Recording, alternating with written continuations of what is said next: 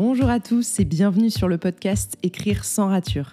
Je m'appelle Camille et je suis mentor créatif. Il y a plusieurs années maintenant, j'ai compris que ce qui m'animait vraiment dans la vie, c'était de créer toujours plus. Auteur, mais aussi et surtout entrepreneuse, j'ai à cœur d'aider les auteurs et plus généralement les créateurs à s'épanouir dans leur travail et à aller au bout de leurs projets. Grâce à mes contenus en ligne et aux différents modules de mon programme sur mesure, le mentorat créatif, j'accompagne les auteurs pour qu'ils prennent les rênes de leur créativité et se donnent les moyens de leurs ambitions. Dans ce podcast, on décortique ensemble les différents processus créatifs et on tente de comprendre comment nous pouvons agir pour créer en étant efficace tout en restant serein. Si vous aimez ce podcast, n'hésitez pas à le partager autour de vous et à lui laisser 5 étoiles sur votre plateforme d'écoute préférée. Je vous souhaite à tous une très bonne écoute.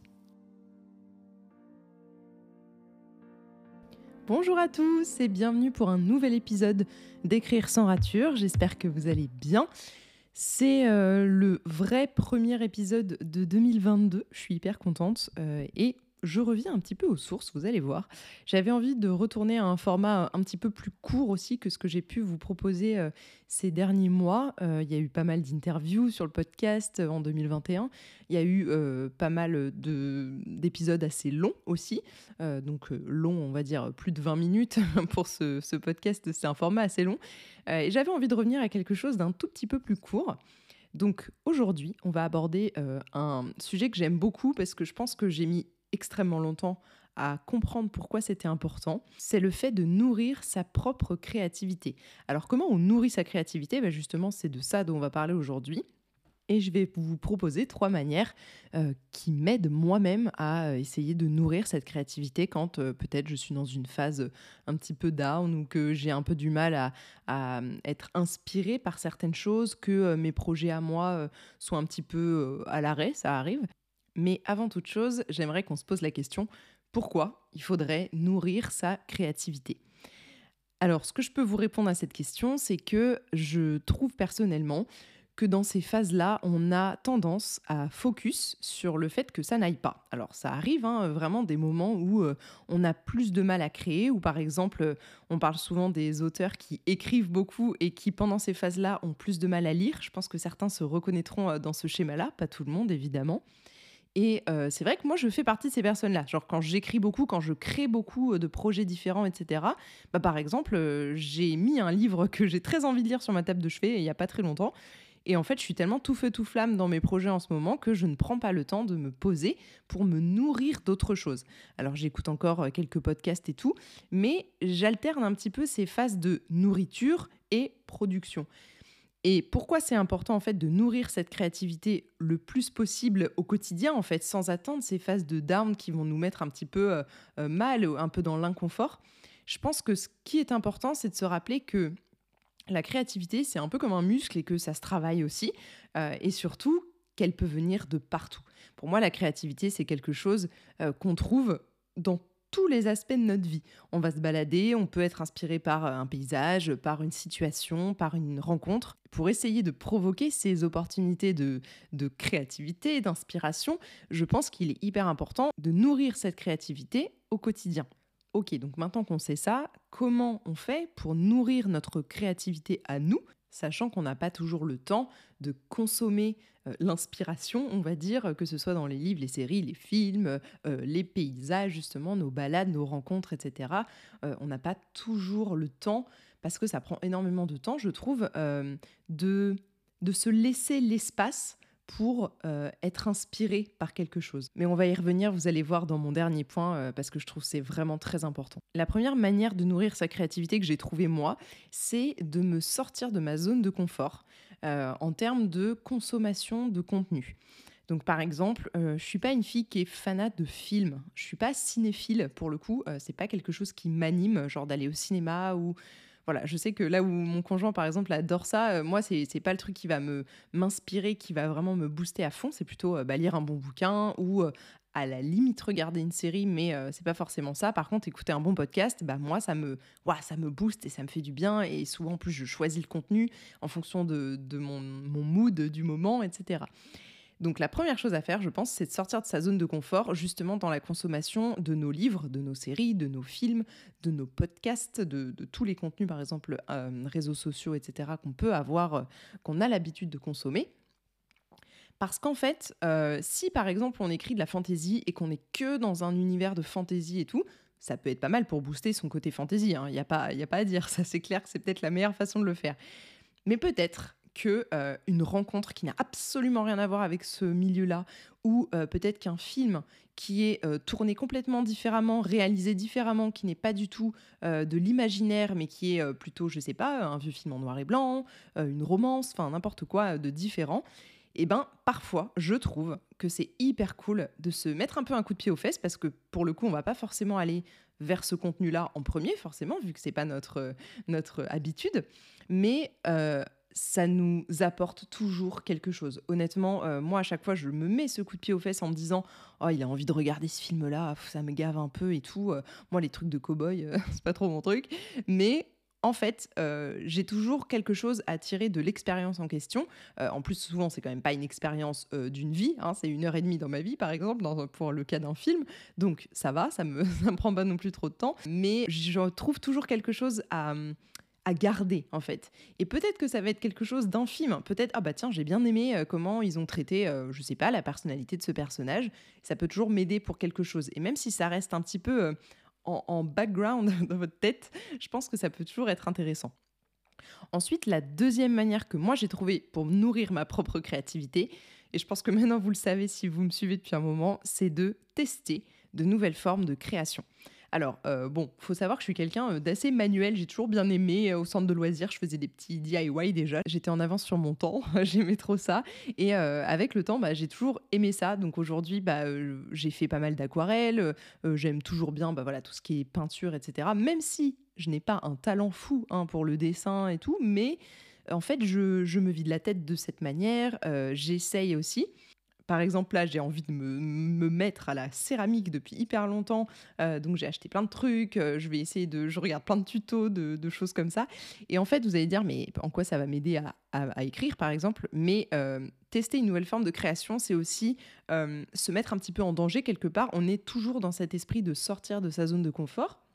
Mais on est sur quelque chose de manuel qui va peut-être vous vider un petit peu la tête, qui va vous permettre aussi de réfléchir à vos projets qui sont encore une fois en background dans votre tête et euh, qui tournent un petit peu comme euh, un processeur d'un ordinateur qui tourne en fond et il y a des tâches de fond comme ça qu'on n'arrive pas forcément à enlever de notre esprit et de nouvelles formes de création qui sont pas focus sur ce qu'on fait d'habitude, ça peut nous aider carrément à, euh, à, changer des choses, à voir les choses avec un, un œil nouveau et du coup une objectivité qui est un petit peu différente. Avec ce deuxième point, je vais rajouter quelque chose, c'est le fait de se mettre en danger avec soit un enjeu, soit une deadline par exemple. Alors là, vous allez vous dire, oh là là, mais non, si je me mets la pression, euh, clairement, ça va brider ma créativité. Ou alors si j'ai quelque chose d'imposé, pareil, ça va brider ma créativité.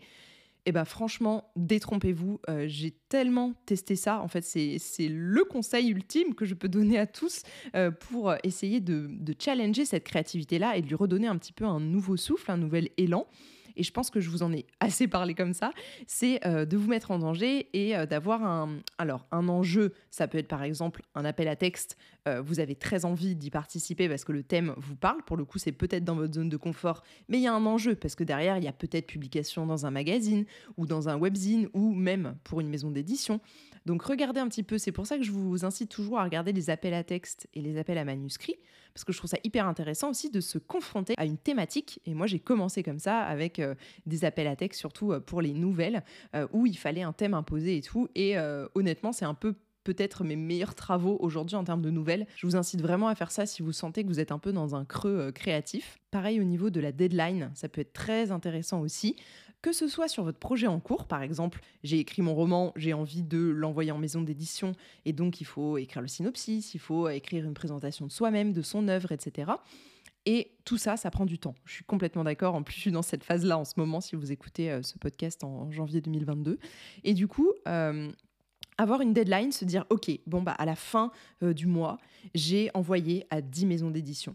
Et c'est comme ça. Il n'y a pas de voilà, il y a a pas à tortiller, on est obligé d'aller au bout, c'est un objectif et avoir une vision claire, avoir un objectif encore une fois, c'est la clé pour atteindre justement ces objectifs, c'est de savoir où on va, par quelle étape on doit passer, essayer d'écrire toutes ces étapes-là. Donc par exemple, je dois écrire mon synopsis, je dois écrire ma présentation d'auteur, etc. Ça, c'est top pour redonner un nouveau souffle à la créativité et euh, essayer de d'atteindre des objectifs qu'on avait un peu laissés euh, en plan. Et là, on va parler par exemple de procrastination, etc. Bien sûr, ça, vous connaissez bien mais euh, ça peut aussi venir de cette espèce d'évitement émotionnel. Je vous remettrai peut-être l'épisode de podcast que j'avais fait avec Laura Besson sur les croyances limitantes, où on avait notamment parlé de cette question d'évitement émotionnel qui peut mener à la procrastination parce que le projet nous fait peur, parce que cette étape-là, on la trouve hyper importante et du coup on a peur, on n'a on pas envie de se tromper, etc. Et c'est complètement entendable. Donc ça, c'est ma deuxième manière pour nourrir ma créativité, c'est me mettre en danger, me mettre un enjeu ou une deadline et tester aussi des nouvelles choses que j'avais pas l'habitude de créer avant.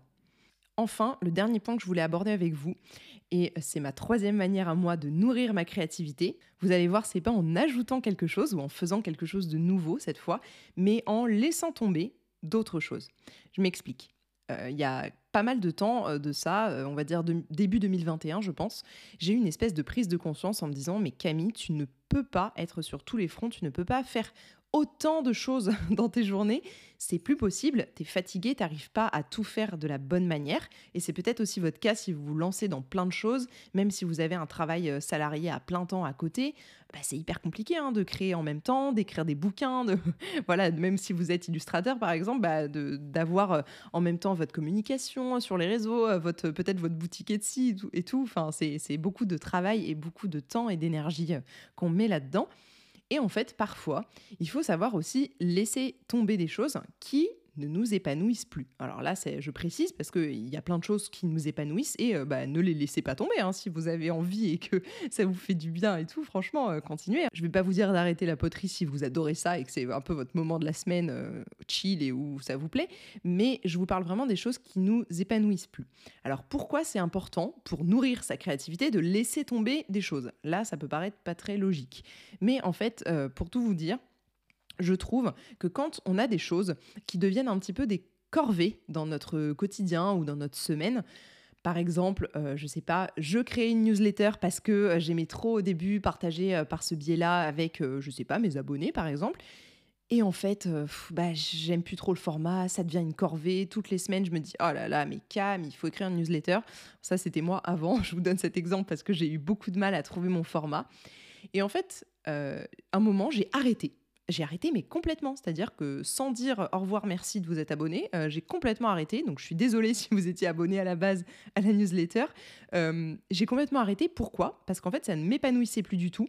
Et ça prenait du temps, non seulement du temps, mais aussi de l'espace mental dans ma tête qui aurait pu être utilisé pour créer et pour faire d'autres choses. Donc là, euh, clairement, bah, je me suis dit, bah, écoute, euh, s'il faut choisir, euh, bye bye la newsletter, et à côté, bah, par exemple, je vais faire des reels parce que j'aime bien, ou alors je vais créer un nouveau module de mentorat, ce que j'ai fait l'année dernière, parce que j'aime bien, parce que la com, ça me parle et que je trouve ça important pour les auteurs et les créateurs qui se mettent à leur compte aussi. Donc voilà, le plus important dans ce point-là, c'est de se dire, bon, qu'est-ce qui, aujourd'hui dans ma vie, pourrait sauter, entre guillemets, pour que je puisse y mettre quelque chose que j'ai très très très envie de faire à la, place et euh, qui va vraiment nourrir cette créativité-là. Peut-être que vous allez utiliser ce temps-là pour euh, écouter des podcasts, faire de la veille sur un domaine qui vous intéresse, euh, écrire un nouveau projet, par exemple d'un essai ou de fiction ou ce que vous voulez. Peut-être que vous allez simplement pouvoir réutiliser ce temps à bon escient.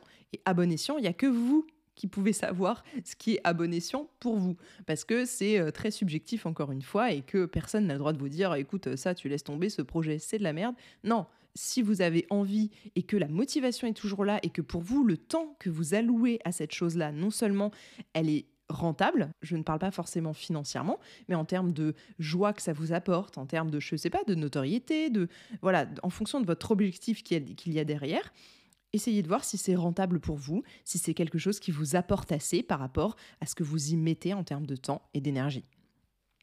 Voilà pour moi les trois manières que j'ai de nourrir ma créativité au quotidien sans jamais vraiment lâcher et en utilisant aussi ces périodes de creux où on est un petit peu euh, un petit coup de moins bien au niveau de l'inspiration ou de la créativité où on sent que bah on a envie un peu de se renouveler mais on sait pas trop comment.